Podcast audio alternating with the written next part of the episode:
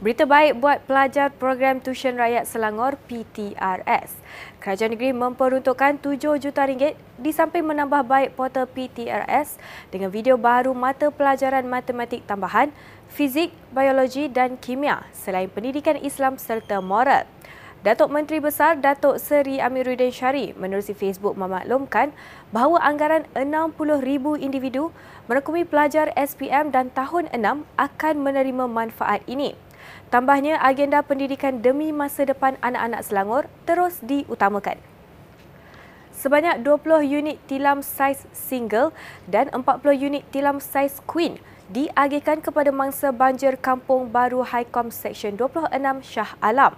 Exko Kebajikan Masyarakat, Pekerja dan Kerajaan Prihatin merangkap ahli Dewan Negeri Kota Kemuning Gana Batira Veraman turut menghadiri program agihan tilam tersebut semalam. Menerusi perkongsian di Facebook, beliau memaklumkan bahawa pemberian tilam itu disumbangkan oleh Selangor Buddhist Association. Dalam perkembangan lain, Pusat Khidmat Masyarakat Don Kota Kemuning telah menerima sumbangan barangan perkakas elektrik daripada All Malaysia Malayali Association tidak sabar untuk meraihkan Taipusam selepas tidak berpeluang berbuat demikian tahun lepas disebabkan pandemik COVID-19.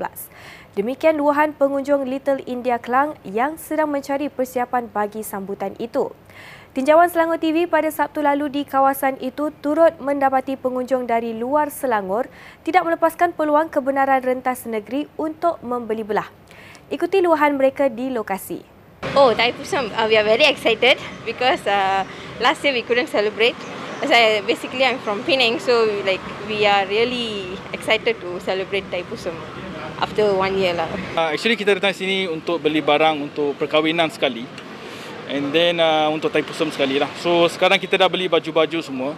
Then lepas ni kita akan uh, untuk beli barang hiasan.